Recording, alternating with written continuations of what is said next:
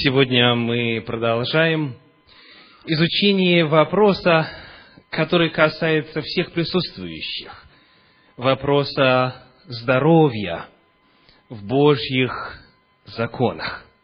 Сегодня вторая встреча, которая заглавлена «Диетология среди Божьих законов здоровья» я хочу в самом начале напомнить общий, напомнить общий план этой третьей серии. Вчера в пятницу мы рассматривали основные принципы здоровья, которые изложены в Священном Писании. Сегодня наша тема диетологии, и завтра, в воскресенье, мы планируем исследование вопроса об алкоголе, об алкогольных напитках в Священном Писании Ветхого и Нового Завета – и если вчера и сегодня в зале достаточно много людей, то я убежден, что завтра он будет переполнен, потому что этот вопрос терзает очень многих. Даже не в том смысле, чтобы лично для себя решить, а в том, чтобы задаться вопросом, а Бог трезвенник ли или нет. Мы попытаемся этот вопрос решить завтра, а сегодня, в самом начале, давайте вспомним два очень важных принципа, касательно употребления пищи. Благодаря тому, что в организме непрерывно происходит процесс обмена веществ, наш организм и все его клетки обновляются постоянно. В среднем раз в семь лет мы по своему составу представляем собой совершенно новые химические вещества. Не с точки зрения их пропорций, соотношения, а с точки зрения того, что они были заменены. Вследствие чего происходит эта замена и чем эта замена осуществляется? Ответ, конечно же, тем, что мы употребляем – Пища становится строительным материалом для нашего организма. И потому еще в древности были высказаны очень мудрые принципы, которые Библия полностью разделяет. Один из них оставлен Пифагором. Человек есть то, что он ест. В физическом отношении это абсолютная правда, потому что в действительности мы построены из того, что помещаем внутрь своей системы. Гиппократ оставил еще одно интересное высказывание. Ваша пища должна быть лекарством, а ваше лекарство должно быть пищей. Иными словами, Гиппократ э, говорил, питайтесь так, чтобы сам способ и состав того, что вы употребляете в пищу, был для вас чем? Лекарством, лечением, чтобы не было нужды какие-то дополнительные средства принимать для восстановления здоровья. Итак, в Священном Писании мы достаточно много находим на тему о диете, и диетология там разработана достаточно тщательно. Важен ли этот вопрос? Кто из вас считает, что этот вопрос важен для здоровья? Могли бы поднять руку? Что вопрос питания важен для здоровья. Спасибо. Ну, а давайте посмотрим, может быть, его важность простирается чуть дальше вопроса здоровья. Книга Бытие, вторая глава, стихи с 5 по, вернее, с 15 по 17 описывают повеление Божье, первое запрещение, которое прозвучало на новосозданной планете. Кто помнит, как оно звучало? Первое запрещение – вторая глава, стихи с 15 по 17. «И заповедал Господь Бог человеку, говоря, от всякого дерева в саду ты будешь есть, а от дерева познания добра и зла не ешь от него, ибо в день, в который ты вкусишь от него, смертью умрешь». Первая запрещающая заповедь касалась чего? Пищи, касалось пищи. Скажите, был ли важен этот принцип, была ли важна эта заповедь? Конечно, он говорит, от этого зависит ваша жизнь. В день, в который вкусишь, смертью умрешь. От послушания заповеди касательно пищи зависела вечная жизнь. Это еще яснее видно из третьей главы, когда в стихах с 22 по 24 мы находим следующие слова – И сказал Господь Бог, вот Адам стал как один из нас, зная добро и зло, и теперь как бы не простер он руки свои и не взял также от дерева жизни, и не вкусил, и не стал жить вечно. И посему Господь выселил его и поставил Херувима с обращающимся пламенным мечом. Оказывается, доступ к дереву жизни был способом продления жизни и возможности продлевать свое существование вечно. Уже с первых страниц Священного Писания мы находим, что вопрос пищи в изначальном Божьем плане имел чрезвычайно важное значение, и он касался последствий для всех сфер жизни человека. Более того, когда рай будет возвращен на землю, как говорит об этом книга Откровений, 22 глава, первые два стиха, там очень интересно описывается вопрос питания и вопрос плодов. Итак, Откровение 22 глава, первые два стиха. «И показал мне чистую реку воды жизни, светлую, как кристалл, исходящую от престола Бога и Агнца, среди улицы его, и по ту, и по другую сторону реки древо жизни, двенадцать раз приносящие плоды, дающие на каждый месяц плод свой, и листья дерева для исцеления народов. Конечно же, появляется вопрос о том, каким образом мы будем нуждаться на новой земле, в городе Иерусалиме, рядом с Божьим присутствием, в исцелении, которое обретается благодаря доступу к этому дереву жизни. Вот что оказывается при исследовании. Слово «исцеление», которое используется здесь в подлиннике, в греческом языке, это то же самое слово, которое используется в книге «Деяния апостолов» в 17 главе. Давайте вместе посмотрим, что сказано там.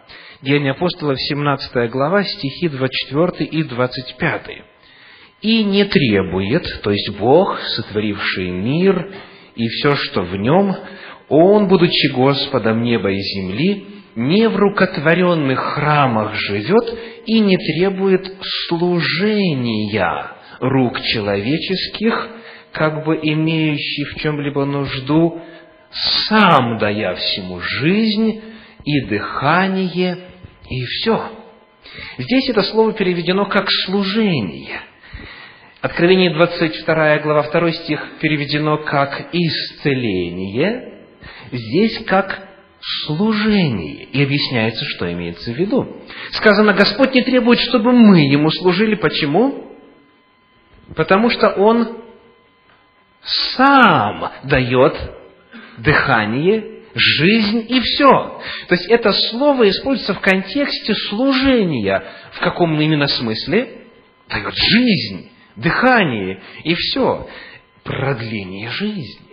Мы обнаруживаем, что не только в самом начале, когда Адам согрешил, дерево жизни играло функцию продолжения или продления жизни человека, но и когда рай будет восстановлен, дерево жизни будет играть ту же самую функцию.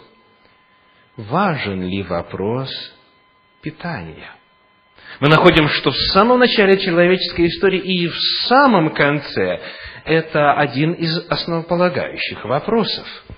Что же в этом промежутке между двумя вечностями, между раем потерянным и раем возвращенным? Слово Божье говорит о диетологии. Мы находим некоторые запрещения. Подобно тому, как первое запрещение гласило «не ешь от него, чтобы не умереть», Точно так же мы находим ряд запрещений в Священном Писании среди законов здоровья, и первое из них касается крови. Итак, книга Бытие, 9 глава, 4 стих говорит, «Только плоти с душою ее, с кровью ее не ешьте». Священное Писание с самого начала, книга Бытия, 9 глава, 4 стих, наложило запрет на употребление крови. И этот запрет повторяется в книге Деяния апостолов в 15 главе, в стихах 22, вернее, 28 и 29 уже в Новом Завете. Итак, кровь есть нельзя. Священное Писание говорит, почему? Потому что кровь что делает? Душу очищает, как говорит Ветхий Завет. Задумывались ли вы когда-нибудь над этим словом? Что значит кровь душу очищает? Конечно же, с точки зрения принесения в жертву агнцев, все понятно. Очищает от греха. Человека, который с верою приносит эту жертву, она, эта жертва и кровь, проливаемая невинного жертвенного животного, очищает от греха. А в принципе в организме кровь какую функцию выполняет? Две главных функции. Первая – питательная, то есть кровь доносит все необходимые вещества к организму. И вторая функция – очищение. Все, что является продуктом, а, результатом метаболизма, является а, вот как раз таки а, благодаря крови отходом и выходит через почки и так далее. То есть кровь в действительности очищает душу. Если вы помните, что впервые слово «душа» используется в Священном Писании применительно к чему? Книга Бытие, первая глава. Давайте посмотрим вместе. Бытие, первая глава. Мы прочитаем там стих 20. «И сказал Бог, да произведет вода присмыкающихся душу живую, и птицы да полетят над землею по тверди небесной. И сотворил Бог рыб больших и всякую душу животных присмыкающихся, которых произвела вода, породу их и всякую птицу, пернатую породу ее».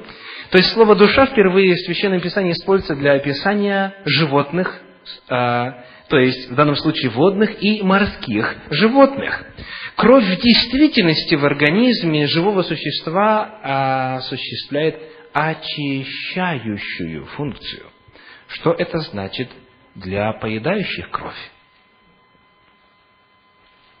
Если человек употребляет кровь, он употребляет самое грязное, что возможно в теле человека. Как только мы заболели гриппом, допустим, сразу же этот вирус попадает в кровь и стоком крови разносится по всему организму. О какой бы болезни ни шла речь, для того, чтобы знать, вы больны или нет, нужно сдать кровь. Потому, если говорить о медицинской составляющей этого запрета, она достаточно точно описана и в Ветхом Завете, и сегодня на уровне современных медицинских знаний мы понимаем разумность, крайнюю разумность и мудрость этого Божьего повеления. Потому он говорит, пожалуйста, не ешьте крови. Еще одно запрещение – жир.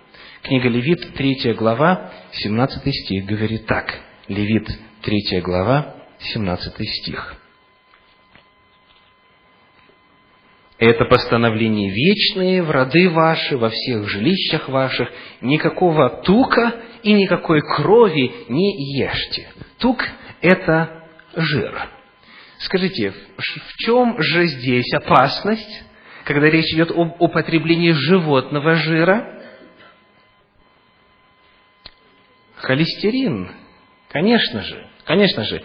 Вот когда человек употребляет то, что вы сейчас видите на экране, а для некоторых специально тук срезают и засаливают, и потом в чистом виде холестерин загоняется в систему человека, будучи не в состоянии быть переработанным, а просто-напросто оседая на кровеносных сосудах, в конечном итоге это приводит к сердечно-сосудистым заболеваниям, и многие люди преждевременно оставляют сию землю. Правда или нет? Аминь. В действительности так.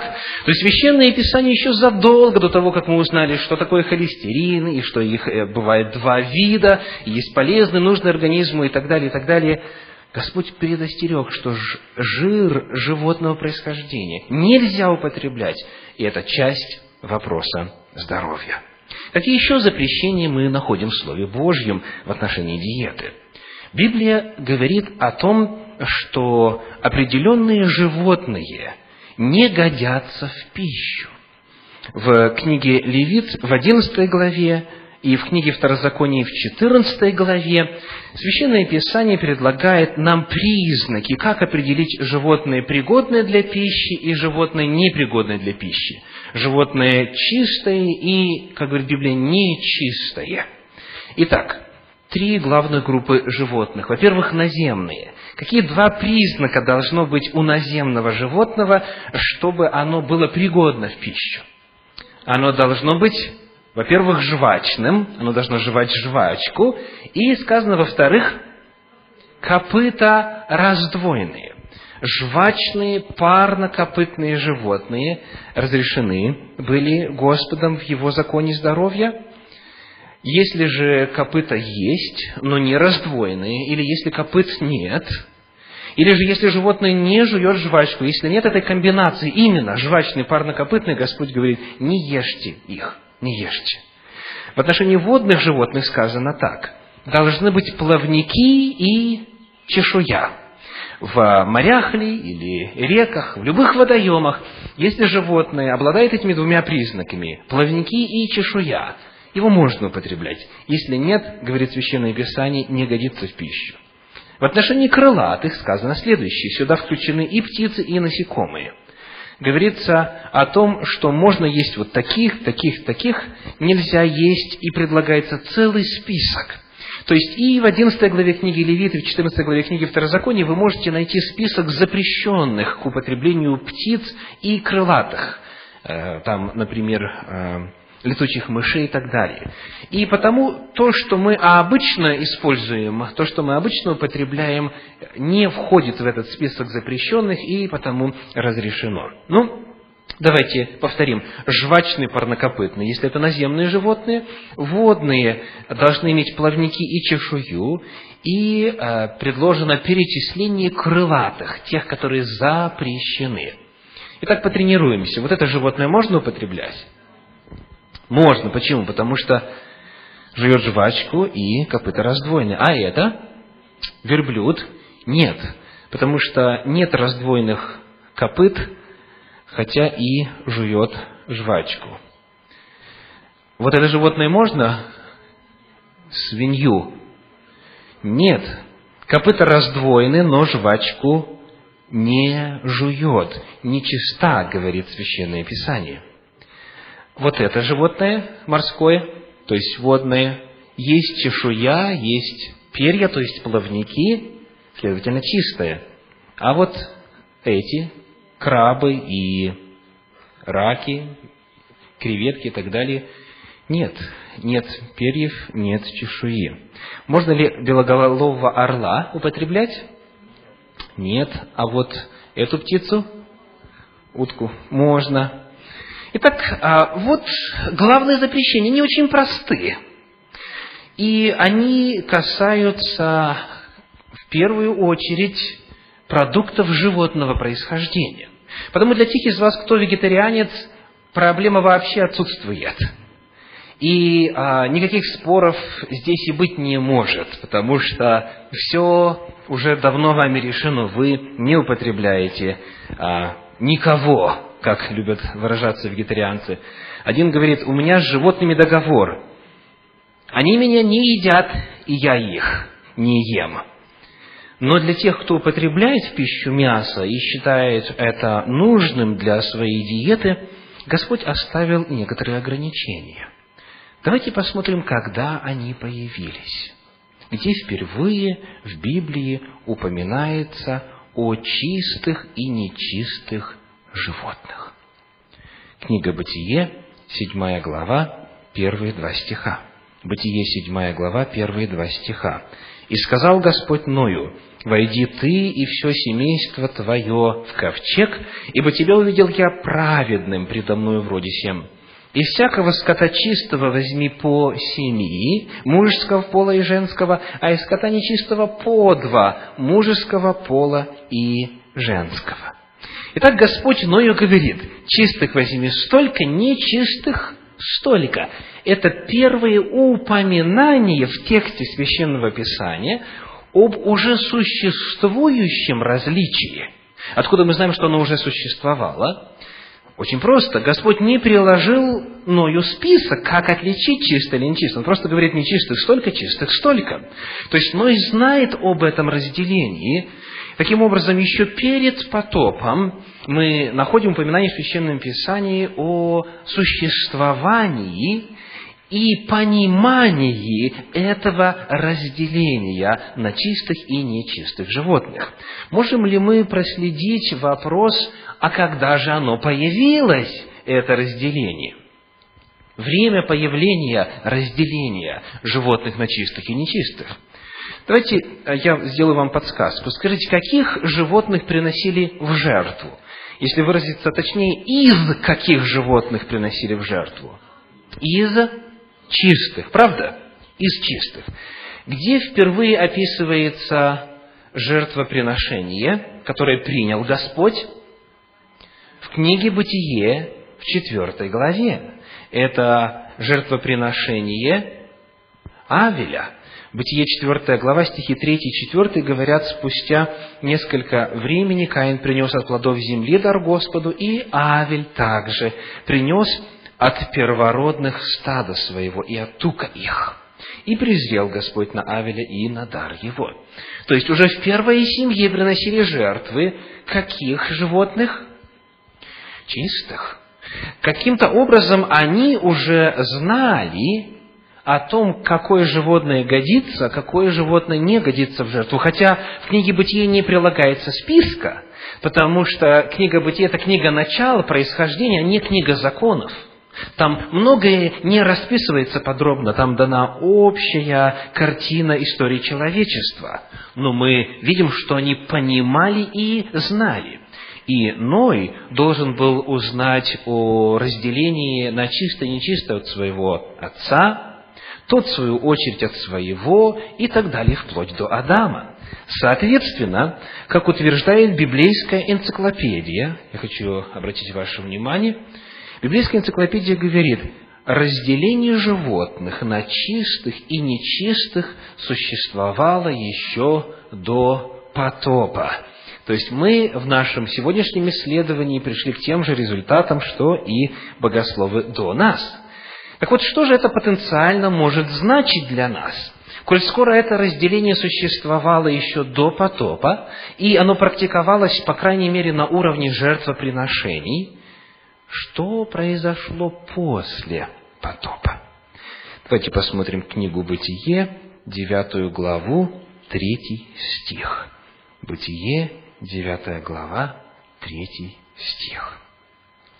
«Все движущееся, что живет, будет вам в пищу». Все движущееся – что живет, да будет вам в пищу.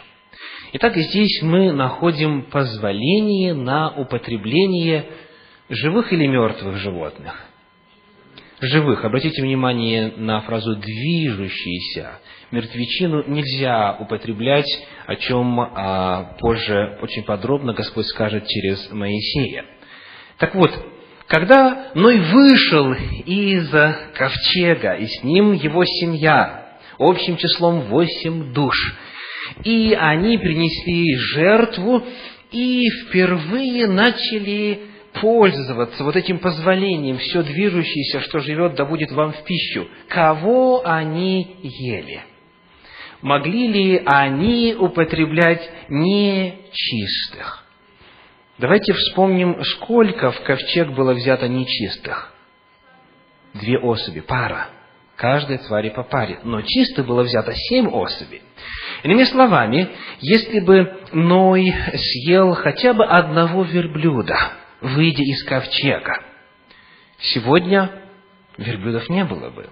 А представляете, какая трагедия была для некоторых народов, если бы Ной съел одну свинью, тогда очень многие вопросы решались бы по-другому. То есть, совершенно ясно, что когда Ной вышел из ковчега, то он не мог есть нечистых, Как раз таки по той простой причине, что цель взятия их в ковчег, как говорит 3 стих 7 главы, была в том, чтобы сохранить племя для всей земли. А чистых было в достаточном количестве и для употребления в пищу, и для жертвоприношений. Итак, Ной не мог употреблять нечистое в пищу, когда Господь дал позволение на употребление животных. Но давайте посмотрим повнимательнее на этот третий стих. Третий стих говорит, «Все движущееся, что живет, будет вам в пищу». В синодальном переводе точка с запятой. «Как зелень травную даю вам все». А к чему эта странная фраза? Все движущееся, то есть все живое, пожалуйста, кушайте, употребляйте. Почему Господь добавляет, как зелень травную даю вам все? Он вспоминает нечто из прошлого, не правда ли?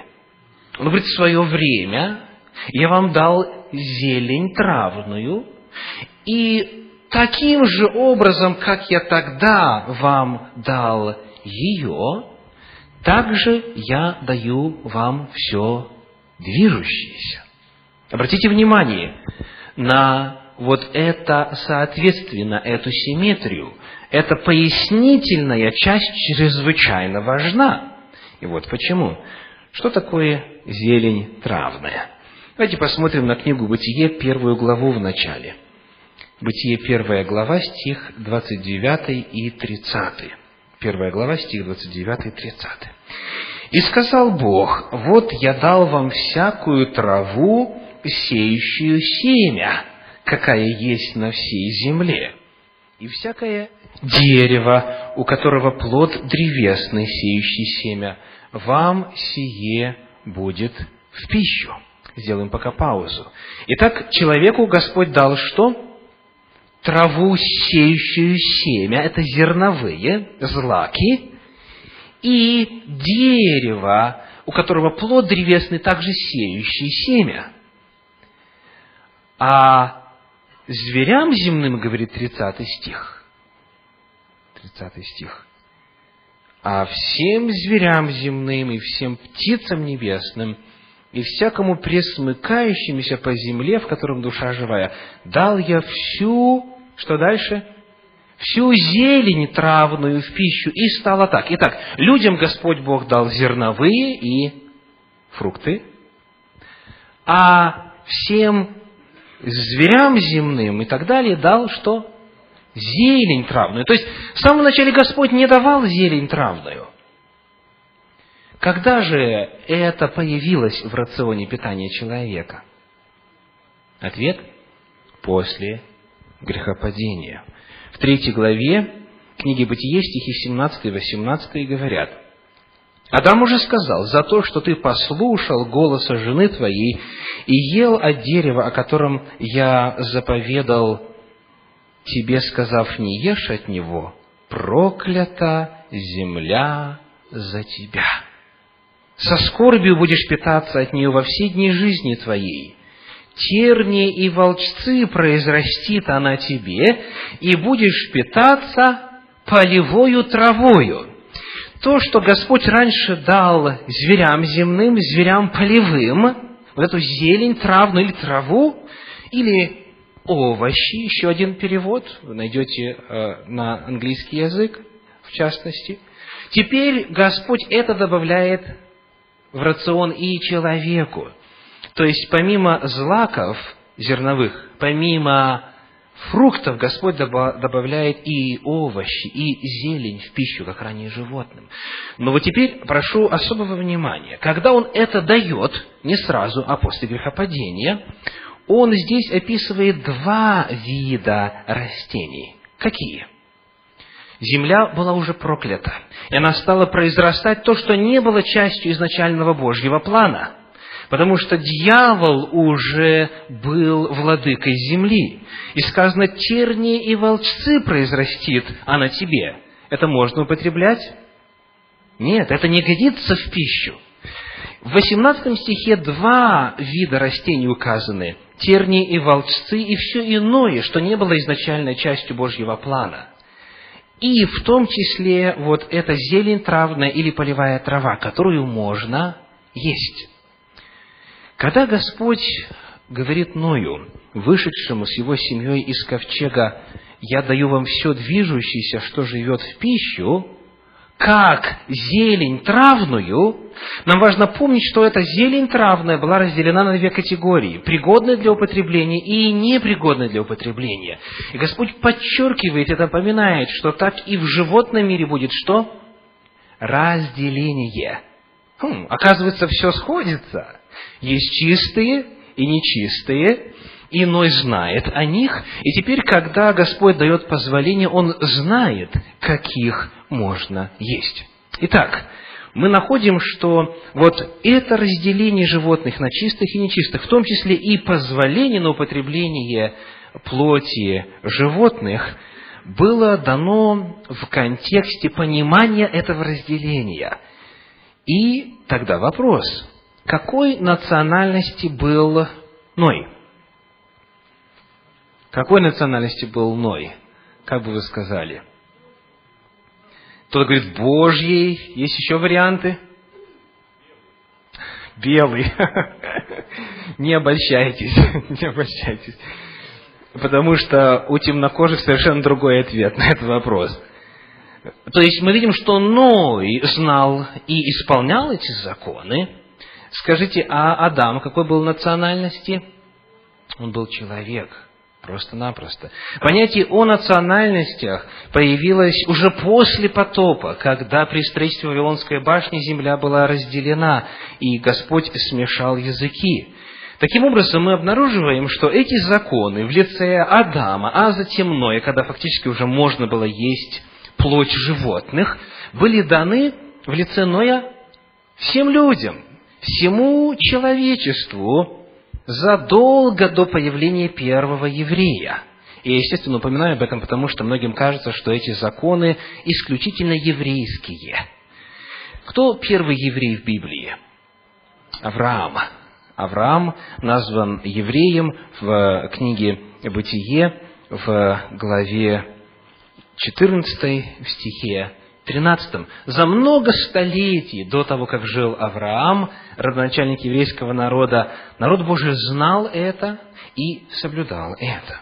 Потому а, чрезвычайно важно еще раз отметить, что если это было дано всему человечеству в лице Адама, следовательно, это и нас с вами касается. И вопрос здесь не в национальности, потому что система пищеварения у всех людей одинаковая. И воздействие на нее мясо определенных животных и в Ветхом Завете, и сейчас сохраняется прежним.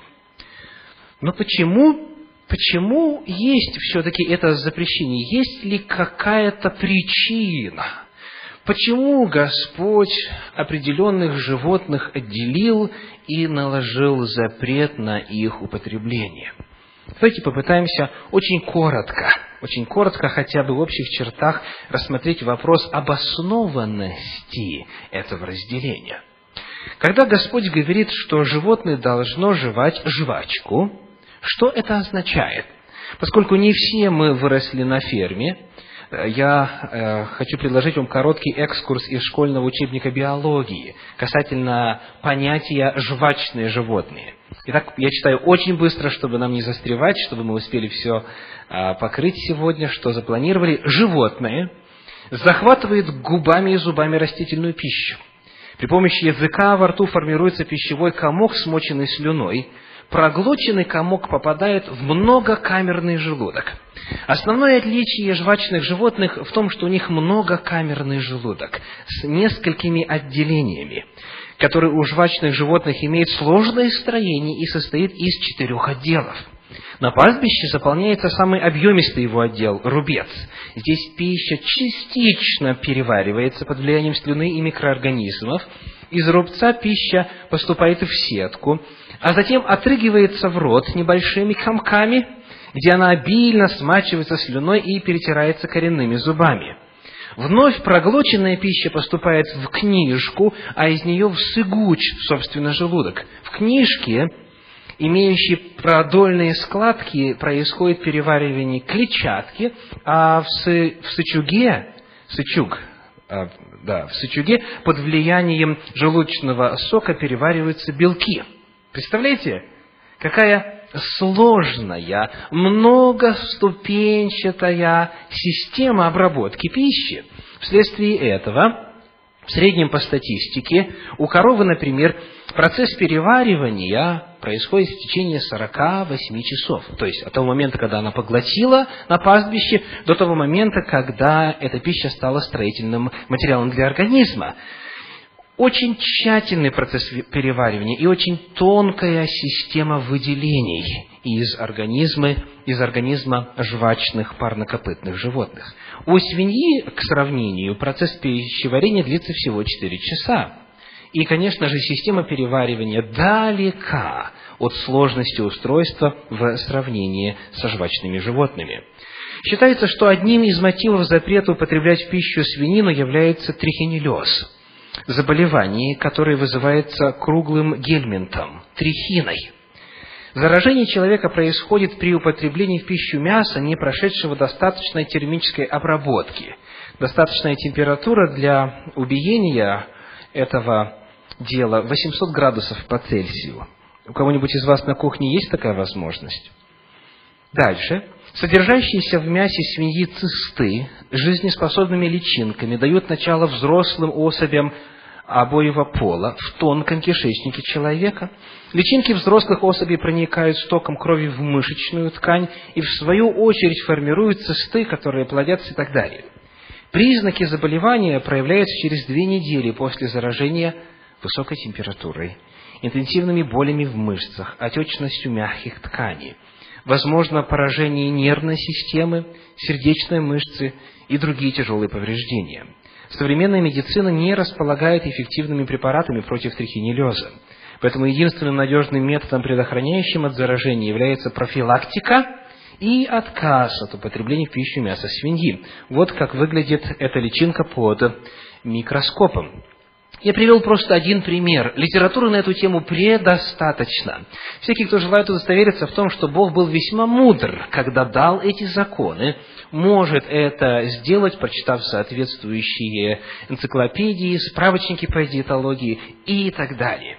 Сегодня нам просто важно было показать, что основа у этих законов физиологическая, анатомическая. То есть эти животные по-разному устроены, они по-разному питаются.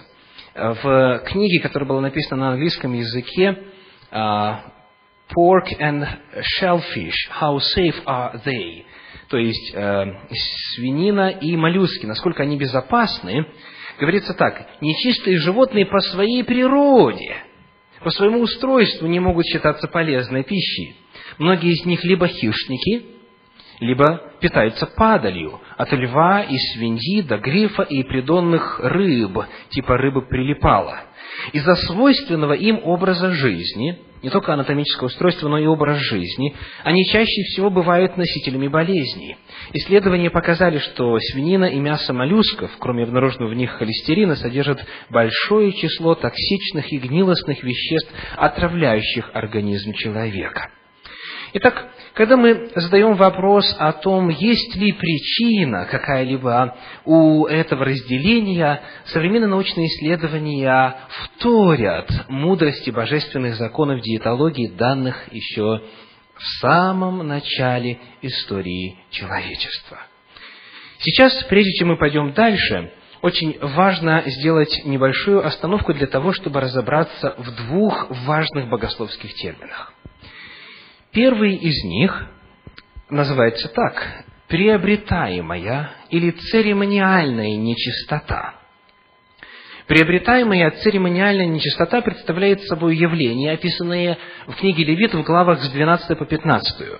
То есть, когда человек, будучи чистым, каким-то образом приобретает нечистоту и становится нечистым. Например, прикосновение к трупу, физиологическое истечение из тела, касается ли это менструации или полюции у мужчины, хроническое истечение из тела, это нарывы, язвы и иного рода истечения. Все это делает человека церемониально нечистым. То есть человек на время объявлялся нечистым. Он не считался грешным в это время. Он был нечист, то есть он определенным образом в своих передвижениях был ограничен. Но есть природная нечистота, которая в Библии называется не только термином нечистая, но и словом мерзость. Мерзость. Вот что названо мерзостью. Книга Левит, 18-20 глава, половые извращения названы мерзостью. Идолы, идолопоклонство, идолослужение названо мерзостью. Второзаконие 7 глава 25-26 стих. Колдовство названо мерзостью. И волшебство любого рода оккультные действия. Второзаконие 18 глава стихи с 9 по 12. И нечистая пища названа мерзостью. Второзаконие 14.3. Ложь и обмана любого рода названы мерзостью пред очами Господними. То есть, есть определенные ситуации, в которых, согласно закону, человек становился нечистым, это временная, приобретаемая нечистота, но определенные явления или существа считаются по Библии по своей природе нечистыми, считаются мерзостью в самом механизме устройства этого существа или этой ситуации заложена нечистота, заложена мерзость. Вот то, что здесь названо, половые извращения, идолы, колдовство и так далее. Теперь мой вопрос к вам. Перестанет ли колдовство и оккультизм когда-либо быть мерзостью, как вы думаете? Нет. А половые извращения, инцест, скотоложество и так далее? Нет, это всегда по своей природе, по своему устройству мерзко.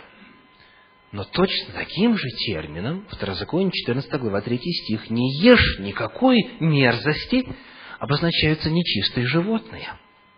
Они нечисты не этой приобретенной или церемониальной нечистотой, они нечисты какой нечистотой? Природной. Их самоустройство как мы читали только что, они по своей природе не могут быть годны в пищу, потому что устроены и живут таким образом, что их мясо потенциально очень вредно для человека. Понимая это, давайте теперь посмотрим на следующий вопрос. Как очищаться от нечистоты? По Ветхому Завету, если это церемониальная нечистота путем прикосновения, то книга Левит, 15 глава стихи с 13 по 15 говорит, нужно совершить омовение, в иных случаях нужно принести маленькую жертву, и человек чист, чист. Он временно был нечист церемониально, но освобождается. Но не было и нет способа снятия природной нечистоты, то есть то, что по своей природе мерзость, Касается ли это половых извращений, или лжи, или колдовства, или чего-либо иного, что названо мерзостью, а, но по своей природе таким всегда и остается. То есть этот акт никогда не сможет стать святым. И Священное Писание в Ветхом Завете говорит касательно природы нечистоты. Книга Исаии, 65 глава, стихи 16 и 17. «Ибо Господь с огнем и мечом своим произведет суд над всякую плотью, те, которые едят свиное мясо и мерзость, и мышей, все погибнут, говорит Господь. То есть речь идет о тех людях, которые знают эти Божьи законы, знают, что они даны для блага человеку, для его здоровья, но тем не менее упорствуют, согласно пророчеству Исаии, 65 главы, а, наверное, это 66 глава, давайте я проверю. Я проверю, чтобы быть точным. 66 66 глава, Господь говорит, только огнем это дело э, очищается. То есть не в том смысле, что человек не может быть прощен от этого греха, но что само это творение, само это действие, само это явление никогда не перестанет быть мерзостью. В этом чрезвычайно важная, основополагающая разница, в особенности сейчас, когда мы переходим к Новому Завету. Как в Новом Завете рассматривается вопрос чистого и нечистого. Во-первых, в книге Деяний апостолов в 10 главе, в стихах с 9 по 14, там, где Петр видит то известное видение о том, как с неба спускается как бы большой сосуд, как бы полотно, на котором есть всякие животные, и был к нему глаз. «Встань, Петр, закали и ешь». Петр отвечает, что? Давайте читать 10 глава, 14 стих, Деяния апостолов, но Петр сказал, «Нет, Господи, я никогда не ел ничего скверного или нечистого». Это произошло приблизительно 10 лет спустя, после воскресения Иисуса Христа. Мы видим, что руководитель христианской церкви Петр по-прежнему соблюдает разделение пищи на чистую и нечистую – он не считает, что эти законы отменены. Он говорит, я никогда этого не ел. Христиане, даже такого ранга, как руководители церкви, продолжали соблюдать это разделение. В книге Откровений, в 18 главе, во втором стихе есть тоже интересное упоминание, которое говорит следующее. Откровение, 18 глава, 2 стих.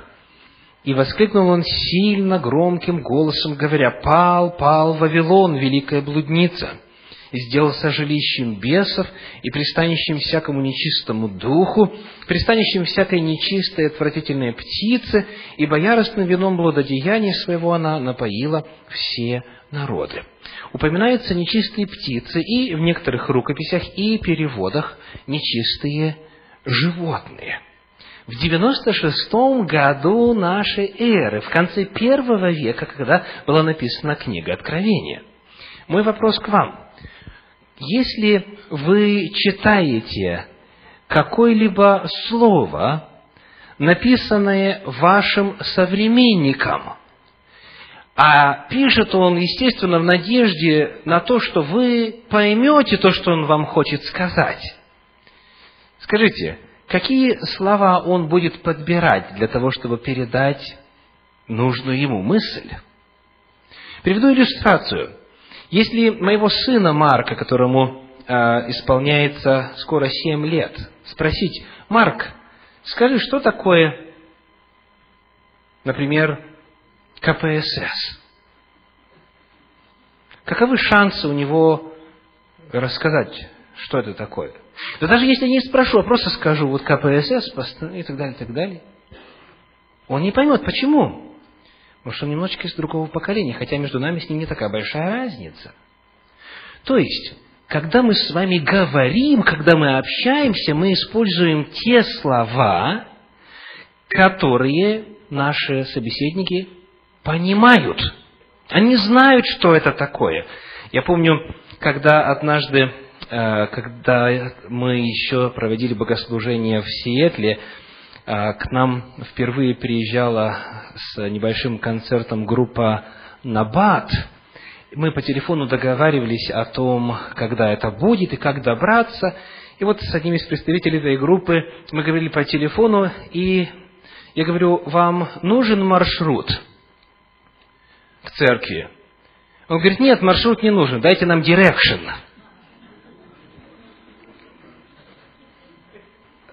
Понимаете, о чем идет речь?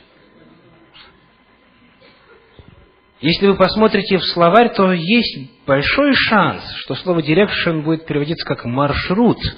Но об этом уже мало кто знает в районе Большого Сиэтла. Почему? Потому что мы практически не используем это слово. То есть, когда Иоанн пишет в 96 году «нечистые птицы и нечистые животные», он пишет людям, которые его должны были понимать. Они должны знать, как отличить то и другое. Но спросить человека на улице, он не скажет, он не сможет разобраться, если он не знает, каково Божье определение чистого и нечистого. Итак, я не буду рассматривать все места в Новом Завете, где упоминается вот этот вопрос разделения на чистое и нечистое, где показывается, что это по-прежнему продолжали воспринимать, понимать и соблюдать. Этих двух примеров уже достаточно, 41-96 год, достаточно, чтобы нам серьезно задуматься, как это на самом высоком уровне среди апостолов сохранялось и понимание, и знание и у всей церкви, поскольку он пишет к церквам, и на уровне опыта, по крайней мере, в примере Петра, разделение на чистое и нечистое. Может быть, правда, Ной не был евреем. Может быть, правда, Ной был а, представителем всего человечества, то есть каждого человека, сидящего, и то, что он соблюдал, и мы все должны соблюдать. Давайте посмотрим на этот вопрос с точки зрения святости. В первом послании Петра, в первой главе, в стихах 14 по 16, есть очень интересные слова.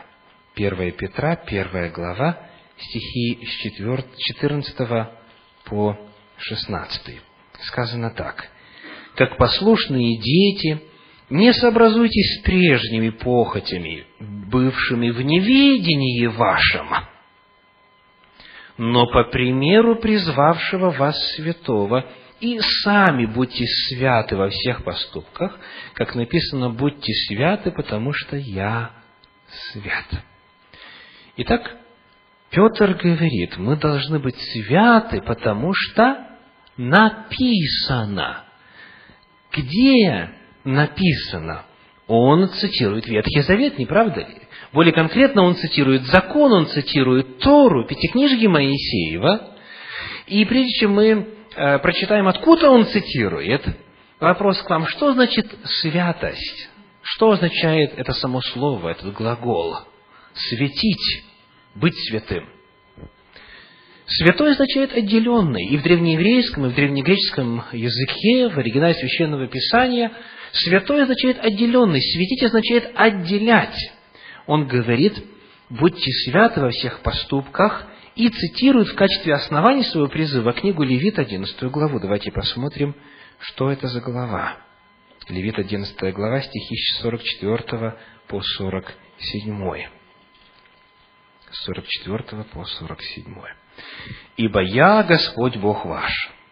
Освящайтесь и будьте святы, ибо я свят. И не оскверняйте душ ваших каким-либо животным, ползающим по земле. Ибо я Господь, выведший вас из земли египетской, чтобы быть вашим Богом. Итак, будьте святы, потому что я свят.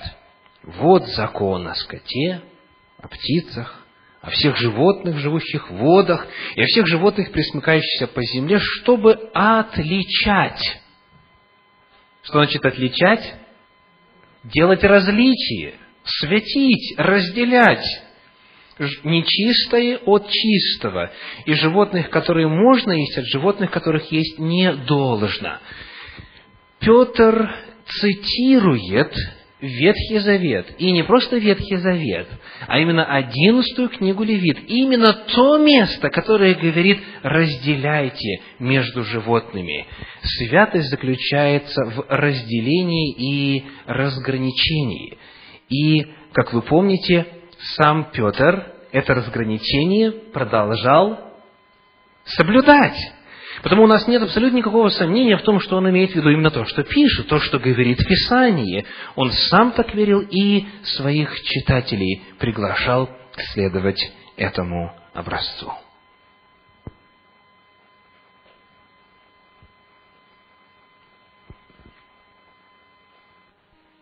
Еще одно интересное место на эту тему мы находим в книге Откровения в 21 главе, в 27 стихе. Откровение 21-27 и не войдет в него, то есть святой город Иерусалим, ничто нечистое, и никто преданный мерзости и лжи, а только те, которые написаны у Агнца в книге жизни. Сказано, что в этот город не войдет никто преданный мерзости. Что значит преданный мерзости? Значит, посвятивший себя ей, значит, прилепившийся к ней, значит, соединивший себя и не видящий своей жизни без нее, без мерзости. Вы помните, что Библия называет мерзостью? Сказано, всякий, кто предан мерзости и лжи, не войдет. И это цитата из книги пророка Исаия, 65 главы, стихи с 15 по 17, которые мы только что читали с вами, чуть ранее, где говорится о том, что когда Господь э, с огнем и мечом будет производить суд на земле, над землею, то тех, кто предан мерзости, кто употребляет мерзость, он накажет. Таким образом, мы видим, что в Новом Завете прослеживается тот же самый подход и тот же самый взгляд на эти вопросы в отношении питания, в отношении чистого и нечистого, потому что это вопросы важные. Потому что Господь любит своих детей. Потому что Он желает, чтобы мы могли освободиться от многих заболеваний, которые навлекают на себя те, кто не знает и не исполняет эти предписания. Итак, мой вопрос. Что изменилось в Новом Завете? Когда Иисус Христос, Агнец Божий, был пригвожден ко кресту, какие изменения в Божьих законах имели место. Давайте посмотрим на послание евреям, девятую главу. Евреям, девятая глава, стихи с 8 по 12. Там сказано следующее. Евреям, девятая глава, стихи с 8 по 12. Сим Дух Святый показывает, что еще не открыт путь во святилище, доколе стоит прежняя скиния. Она есть образ настоящего времени, в которое приносятся дары и жертвы, не могущие сделать в совести совершенным приносящего, и который с яствами и питьями и различными омовениями и обрядами, относящимися до плоти, установлены были только до времени исправления. Но Христос, первосвященник будущих благ, пришед с большей и совершеннейшую скинию, нерукотворенную, то есть не такого устроения, и не с кровью козлов и тельцов, но со своей кровью, однажды вошел во святилище и приобрел вечное искупление. Итак, мы читаем, что служение в Скинии, что жертвы и все обряды, и яства, и питья, которые происходили в Скинии, то есть где? Во святилище Ветхого Завета, а позже в храме, они были установлены только до времени жертвы Агнца Божьего Иисуса Христа. Они были установлены до времени исправления, эти яства, питья, различные омовения и обряды. Мой вопрос к вам. Является ли разделение пищи на чистую и нечистую частью церемониального закона? Является ли это разделение частью того, что происходило в скинии, во святилище? Скажите, когда человек Божий Ветхого Завета садился утром завтракать, он должен был руководствоваться понятием о чистом и нечистом или нет? Или только тогда, когда это касалось скинии? Обратите внимание, что не все чистые животные приносились в жертву. Как я упомянул вначале, из числа чистых приносили жертву, но чистый не означает автоматически пригодный к жертвоприношению. Потому очень важно обратить наше внимание на то, что отменены вот те обряды и яства и питья, которые были частью церемониального служения. Церемониальное служение и ежедневная жизнь – это разные сферы – Одно – это церемониальная нечистота, другое – какая? Природная нечистота. Это две разные сферы. Закон о разделении пищи на чистую и нечистую ничего общего не имеет со служением во святилище, потому что и святилище тогда не существовало, когда Ной был, а он уже это знал и исполнял. Итак, очень важно – в действительности очень многое из Торы уже не является обязанностью или обязательством для человека, живущего в Новом Завете. Но это касается обрядов и церемоний, которые были прообразными. Что же касается законов здоровья, Господь по-прежнему желает, чтобы мы были здоровы. Изменил ли Бог ДНК нечистой пищи? Изменилось ли анатомическое устройство той же свиньи? Нет, не изменилось. Изменилась ли пищеварительная система? По-прежнему нет.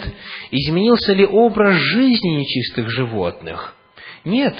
По своей анатомии, по своему устройству, по тому, как переваривается пища и так далее, они по-прежнему остаются такими же, как и во времена Адама, и во времена Ноя, и Моисея и так далее. Потому в Новом Завете, что касается изменений, принесенных жертвой Иисуса Христа, вопрос здоровья по-прежнему остается точно таким же. Господь по-прежнему желает, чтобы мы были здоровы, и Он не желает, чтобы человек употреблял нечистое. Конечно же, для тех из вас, кто думал, или, может быть, продолжает пока думать по-другому, а, нужно рассмотреть те места Нового Завета, которые традиционно используются для попытки защитить позицию, при которой нет никаких ограничений среди животного мира. И, естественно, я с молитвой очень внимательно в свое время все эти места Священного Писания изучил. И не только я, естественно. Чуть позже сегодня я расскажу вам некоторые интересные данные по статистике внутри христианства, как к этому вопросу относятся в рамках христианства, в том числе и исторически. Естественно, самые первые противоречия, противоречия в кавычках, естественно, это Евангелие от Матфея, 7 глава, 15 стих, где Христос говорит, не то, что входит в уста, оскверняет человека, а то, что выходит из уст, оскверняет человека. Итак, на основании этого места многие христиане полагают, что теперь можно все помещать в уста. Давайте посмотрим внимательно на это место Священного Писания. Евангелие от Марка, 7 глава. Какой вопрос там обсуждается? Поднимается ли там вообще вопрос чистой и нечистой пищи? Марка 7 глава, первые девять стихов говорят так собрались к нему фарисеи и некоторые из книжников, пришедшие из Иерусалима, и увидевшие некоторых из учеников его, евших хлеб нечистыми, то есть неумытыми руками, укоряли. Ибо фарисеи и все иудеи, держась предания кого?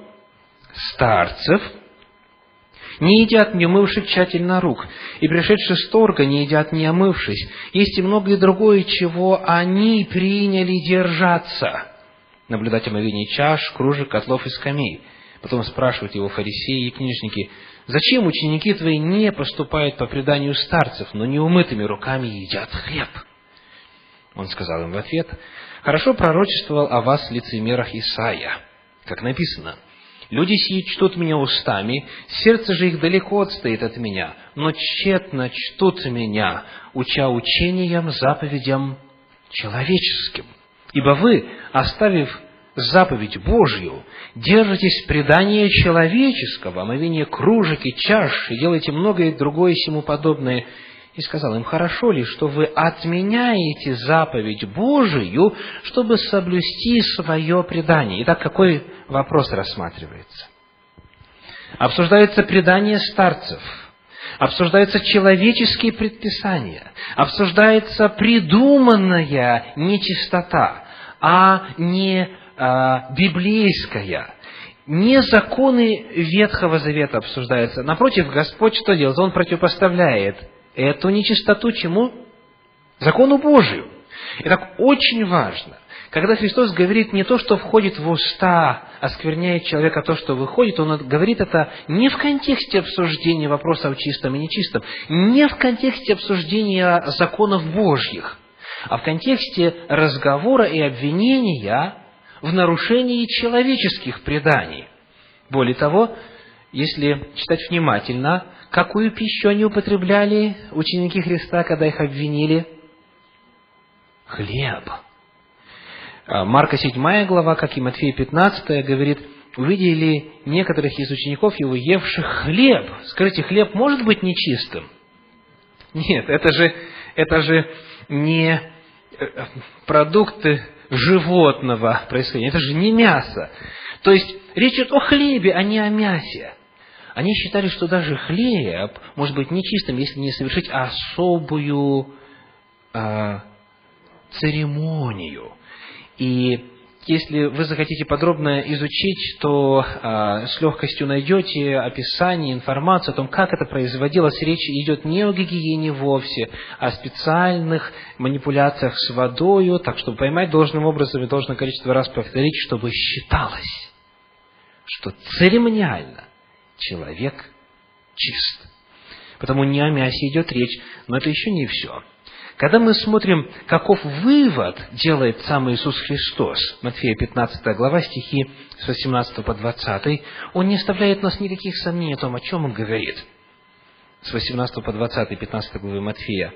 «А исходящий из уст и из сердца исходит, сие оскверняет человека, Ибо из сердца исходят злые помыслы, убийства, прелюбодеяние, любодеяние, кража, засвидетельство, хуления. Это оскверняет человека.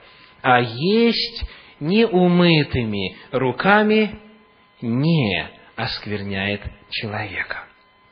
Христос делает вывод, и Он говорит, я сказал это вот к чему.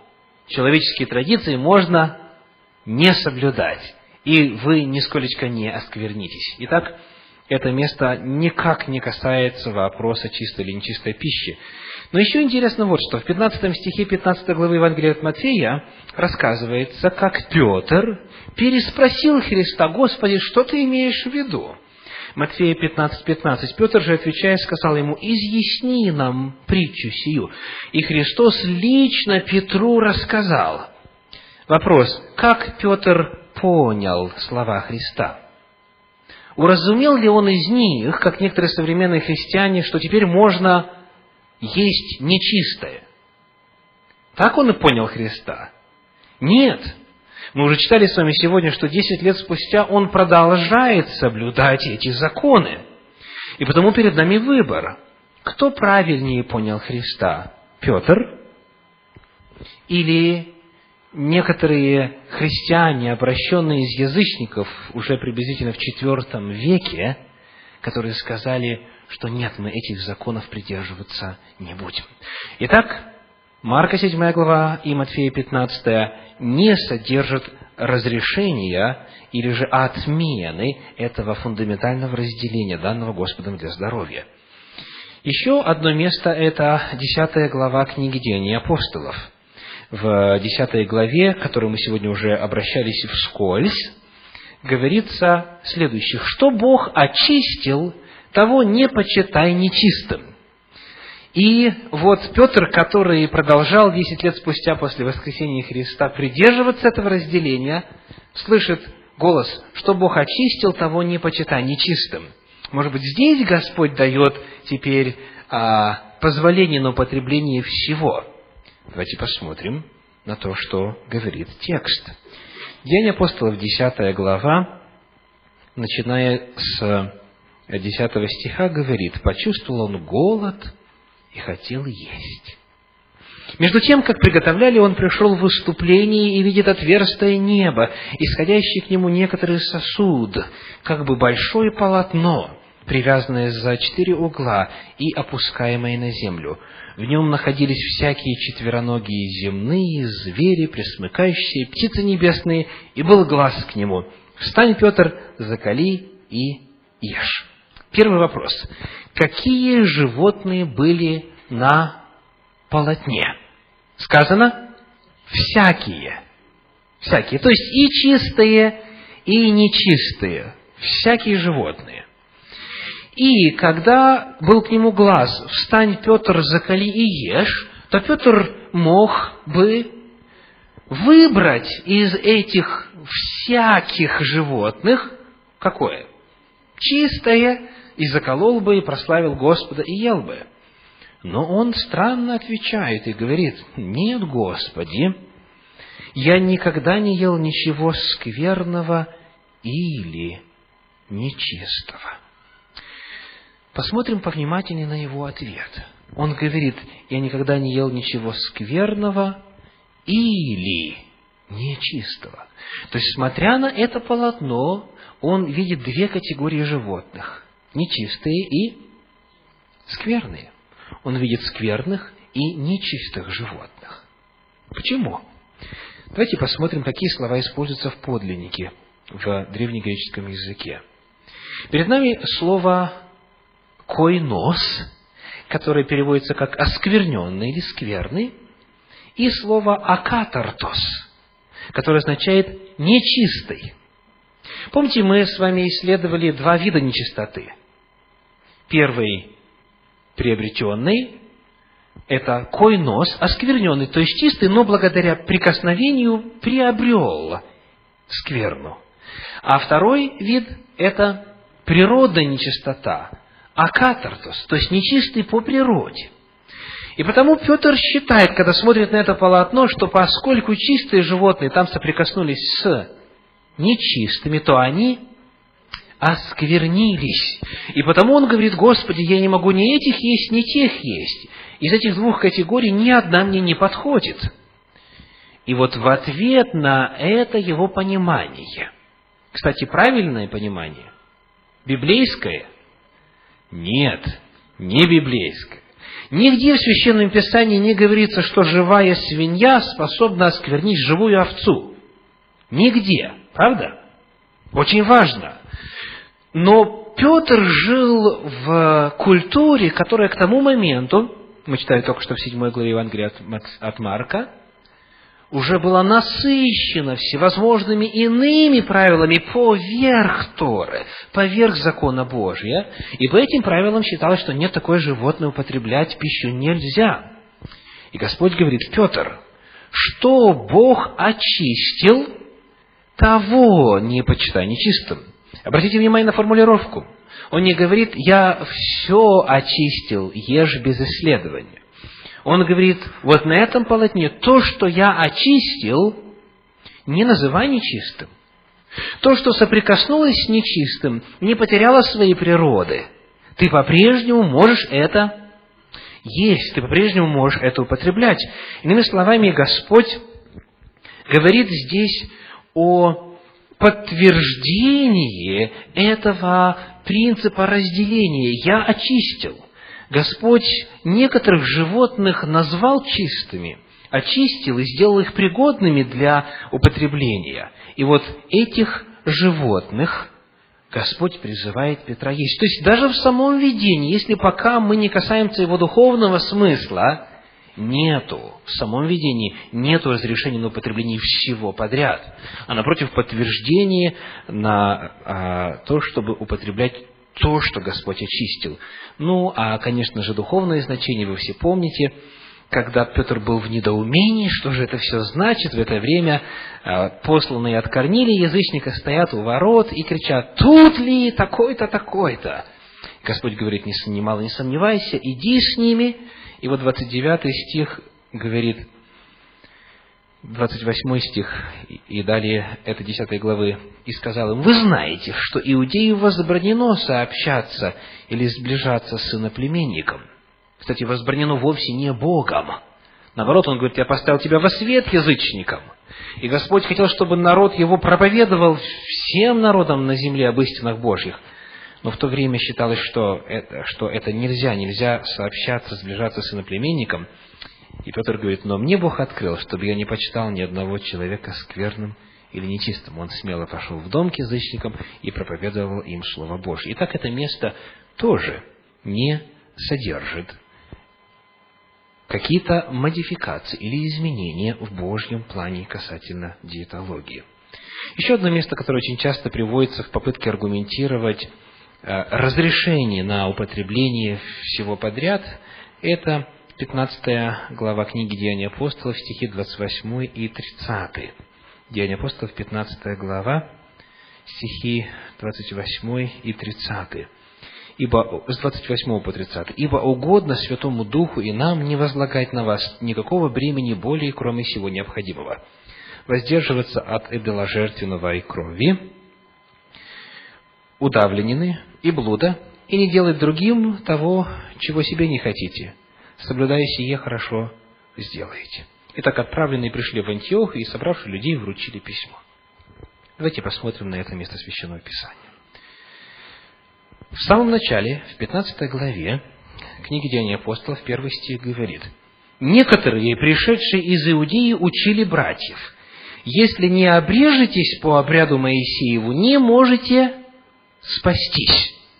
Когда же произошло разногласие, немалое состязание у Павла и Варнавы с ними, то положили Павлу и Варнаве и некоторым другим из них отправиться по всему делу к апостолам и пресвитерам в Иерусалим. Итак, из Антиохии они направляются в Иерусалим для того, чтобы решить, какой вопрос, какая тема рассматривается в 15 главе Деяния апостолов – нужно ли обрезывать язычников по обряду Моисееву для того, чтобы язычники спаслись? Этот вопрос рассматривается там. То есть, сам текст упоминает именно обряды, именно церемонии. И следуется вопрос, нужны ли они язычникам или нет. Разделение пищи на чистую и нечистую вовсе никак не связано с церемониями, как мы уже выяснили – это часть закона Божьего на каждый день, закона здоровья. И в 15 главе книги Деяния апостолов вообще вопрос чистого и нечистого не рассматривается. Но, если мы предположим, как делают некоторые, что здесь полный список заповедей для язычников предоставлен числом пять, то тогда у нас серьезные проблемы – там, например, в этом списке для язычников нет второй заповеди. Кто помнит, что вторая заповедь говорит? Не делай себе кумира, никакого изображения того, что на небе вверху, на земле внизу, в воде ниже земли, не служи им и не поклоняйся им. Скажите, у язычников эта проблема стояла или нет? Очень остро при том, правда? Язычники – это идолопоклонники, они поклоняются изображениям. Как же такой важный вопрос здесь не указан? Ответ очень просто. Так проблема не стояла. Иной вопрос их привел в Иерусалим. Не вопрос здоровья и не вопрос иных заповедей, а именно вопрос церемоний. Им сказали, нет, обрезываться не надо. Итак, это место священного писания тоже не дает никакого разрешения на употребление нечистого первом послании Коринфянам, в 10 главе 25 стихе, есть тоже одно интересное место. Давайте прочитаем вместе. 1 Коринфянам 10, 25. «Все, что продается на торгу, ешьте без всякого исследования для спокойствия совести». Итак, все, что продается на торгу, ешьте без всякого исследования для спокойствия совести. Ибо Господня земля, и что наполняет ее, 26 стих. Может быть, теперь уже, когда прошло время, Дух Святой апостолу Павлу открыл нечто отличающееся от того, как понимал Петр и сам Иисус Христос и так далее. Давайте посмотрим, что говорит апостол Павел. Во-первых, очень важно увидеть, что в восьмой главе первого послания к Коринфянам, в десятой главе этого же послания. И в 14 главе послания к римлянам рассматривается общая тема. Общая тема. Вы получите конспекты, а, и потому мы не будем читать все эти стихи, я просто коротко назову. Тема мясной пищи, Римлянам 14, 21, 1 Коринфянам 8, 13, 1 Коринфянам 10, 28. Тема немощного в вере и его совести – Римлянам 14 глава 1-2 стих, 1 Коринфянам 8 глава 7 по 12 и 1 Коринфянам 10 глава с 25 по 29. Тема соблазна во всех трех отрывках, во всех трех главах. Римлянам 14, 21, 1 Коринфянам 8, 9, 1 Коринфянам 10, 32. Тема осуждения. Римлянам 14 глава 3-4 стих, 1 Коринфянам 10 глава 31 стих. И воздержание от употребления – Римлянам 14.21, 1 Коринфянам 8.13, 1 Коринфянам 10.28. То есть, эти три главы необходимо рассматривать вместе, потому что они обсуждают один и тот же вопрос. Итак, что же говорится? Ешьте без всякого исследования. Посмотрим контекст. В начале восьмую главу первого послания Коринфянам, 8 глава, 1 стих и 4. «О идоложертвенных яствах мы знаем, потому что мы все имеем знание, но знание надбивает, а любовь назидает». Итак, об употреблении в пищу идоложертвенного мы знаем, что идол в мире ничто, некоторые из вашей Библии говорят ничего, и что нет иного Бога, кроме единого. В 10 главе 1 Коринфянам 28 стих говорит, «Но если кто скажет вам, это идоложертвенное, то не ешьте ради того, кто объявил вам, и ради совести». Итак, речь идет об идоложертвенном. Что же это такое? Обратимся к библейской энциклопедии Брагауза. Идоложертвенные – это продукты, приносимые в жертву или посвящаемые идолам, то есть языческим божествам. В новозаветное время христианские общины, состоявшие из обращенных язычников, приобретали на торгу, цитируется 1 Коринфянам 10.25, исследуя нами стих, мясо животных, как правило, забитых в ритуальных целях, то есть принесенных в жертву идола. Когда приносилось животное, часть его сжигалась на жертвеннике в честь того или иного идола, а остальное куда? на торг, на рынок, на базар. И вопрос стоял так, можно ли мясо, посвященное идолу, употреблять? Является ли это грехом или нет? Обратите внимание, здесь не рассматривается вопрос чистого и нечистого мяса. Здесь рассматривается вопрос посвященного идолам или не посвященного идолам. Вопрос чистого, нечистого не рассматривается и не может рассматриваться, потому что это вопрос здоровья. Но вопрос служения идолам – это важный вопрос. И потом вопрос стоит так, является ли мое употребление этого мяса, которое было забито в ритуальных целях, является ли это идолослужением или нет? И вот вывод апостола Павла, он очень интересен. 1 Коринфянам 8.13, он говорит, «И потому, если пища соблазняет брата моего, что дальше? не буду есть мясо вовек, чтобы не соблазнить брата моего.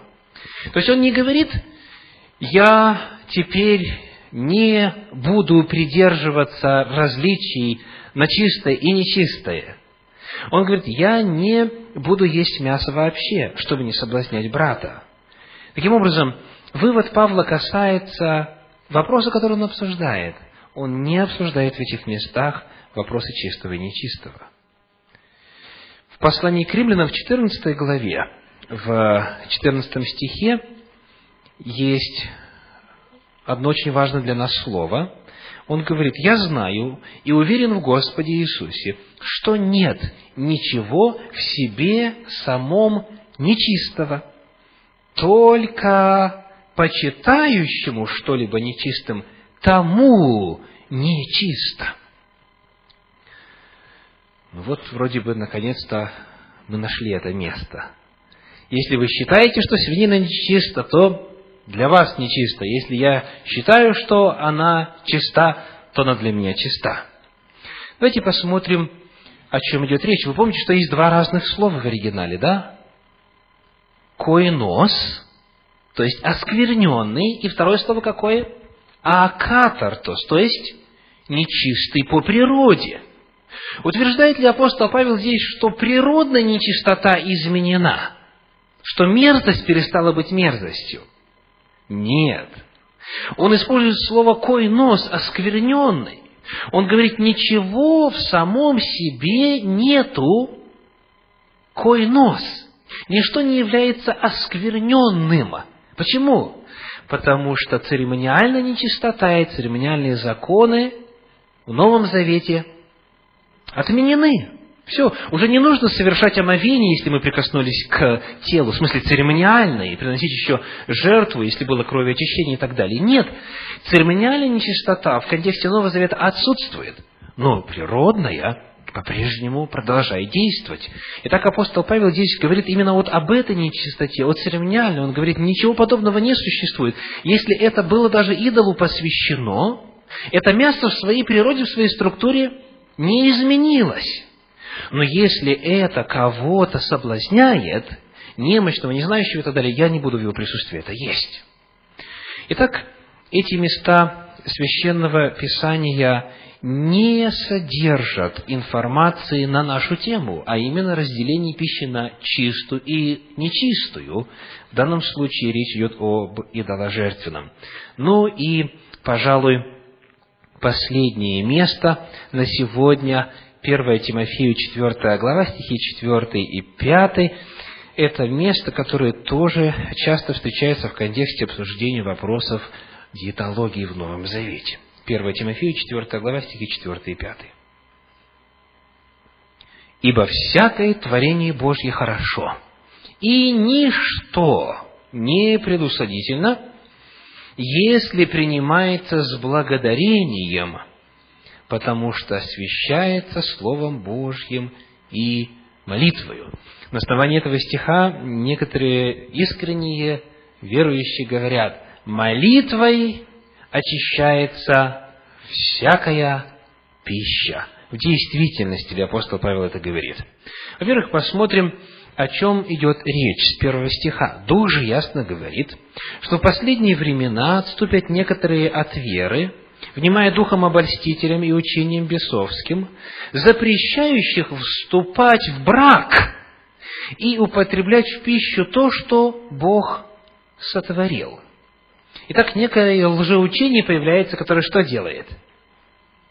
Запрещает вступать в брак, запрещает интимные отношения, и плюс к этому еще и налагает запреты в пище. Что это за движение, что это за учение? Давайте посмотрим, какую пищу они запрещали.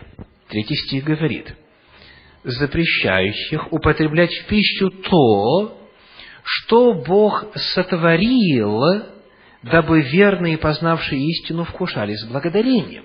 Итак, они запрещали ту пищу, которую Бог сотворил для употребления.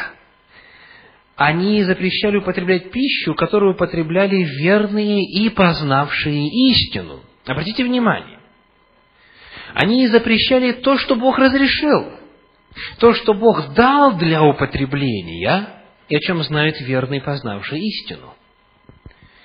И далее апостол Павел говорит, пятый стих и четвертый, «Всякое творение Божье хорошо, и ничто не предусудительно, если принимается с благодарением причина, потому что...» Две причины каких? Первая. Освящается Словом Божьим – то есть, иными словами, мы должны найти в Слове Божьем, в Священном Писании, слова, где сказано было бы «это чистое». И потом уже над этим что сделать? Помолиться, совершить молитву. Моя молитва не сильнее Слова Божия – то, что Господь указал как нечистое, то, что вредно человеку, никогда человеком не может быть изменено. Да, Господь благ, и Он сказал, даже если что смертоносное выпьют, не повредит.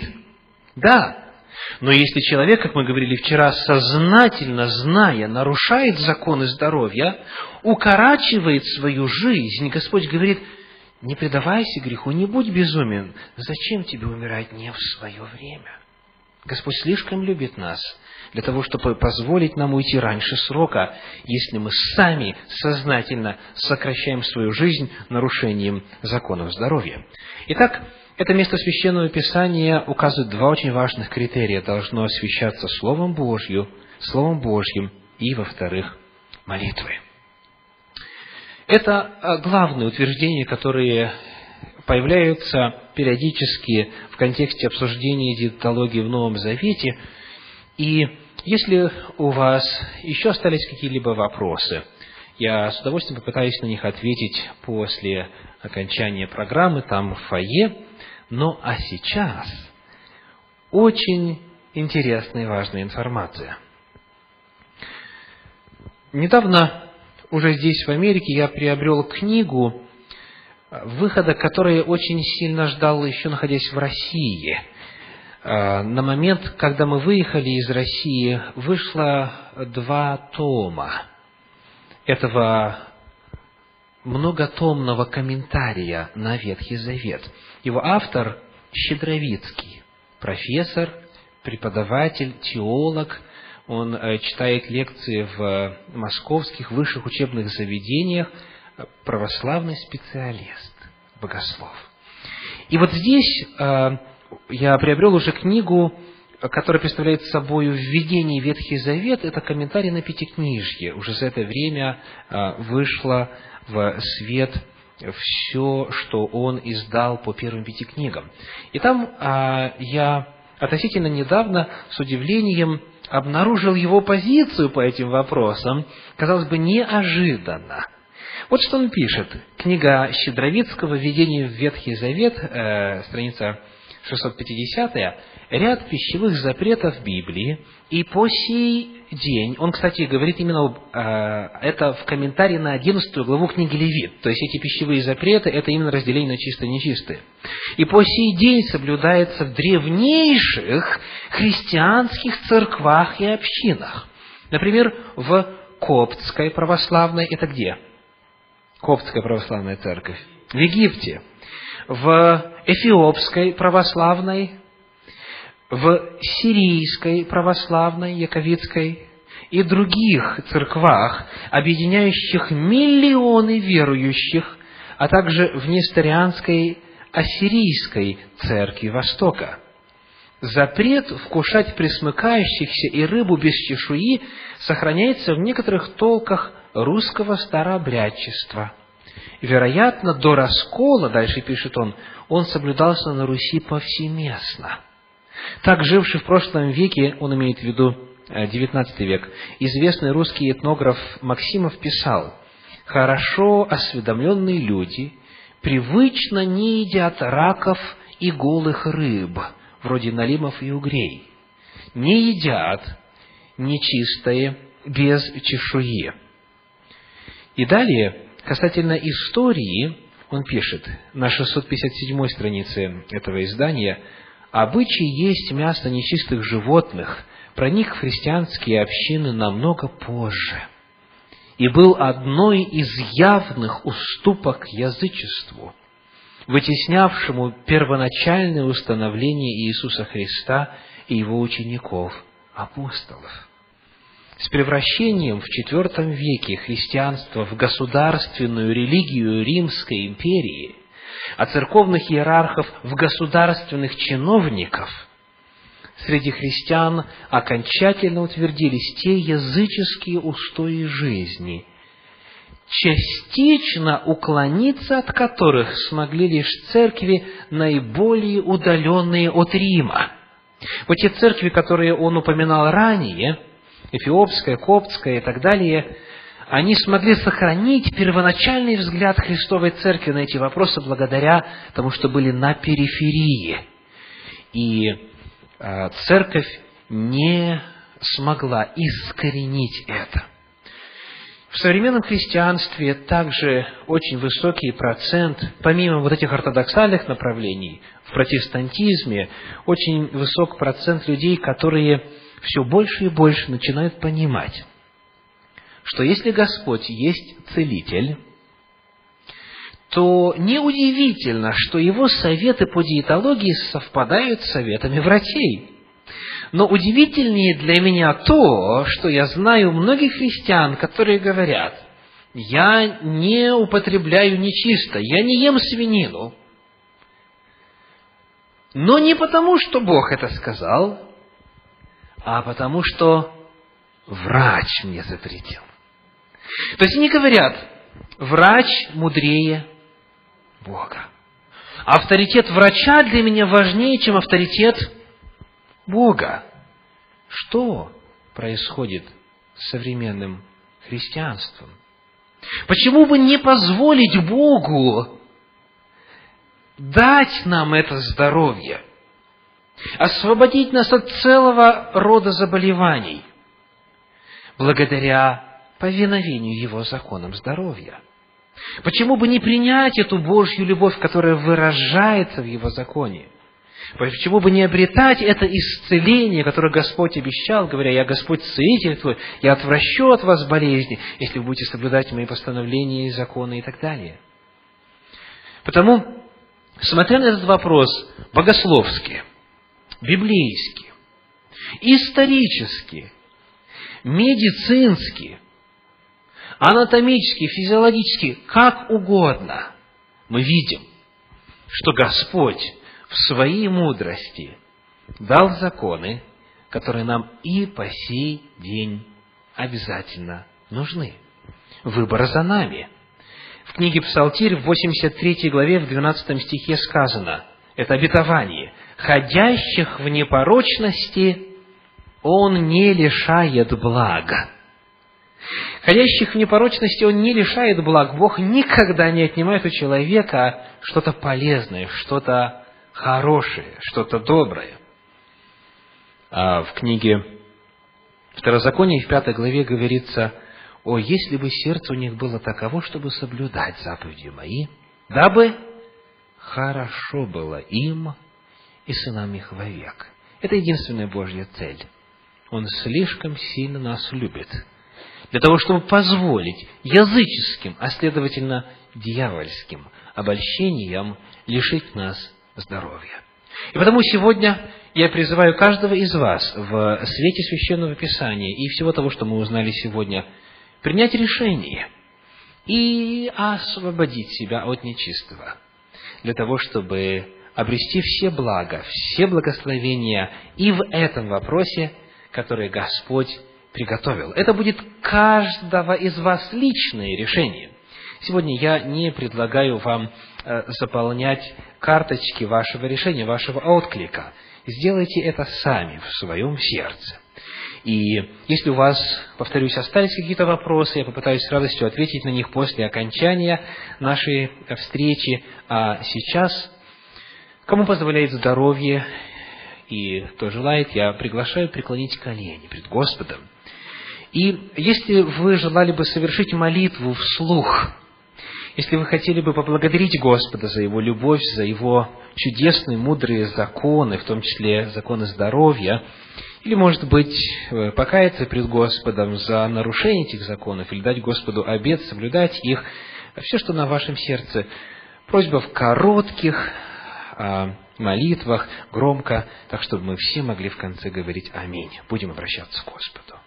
Отче Небесный, Творец наш и Искупитель, Славлю и благодарю Тебя за то, что Ты дивно всех нас устроил, и за то, что, являясь Творцом нашим и Целителем, знающим, как устроен деликатный механизм устройства нашего тела, Ты в своей любви открыл нам эти основополагающие законы.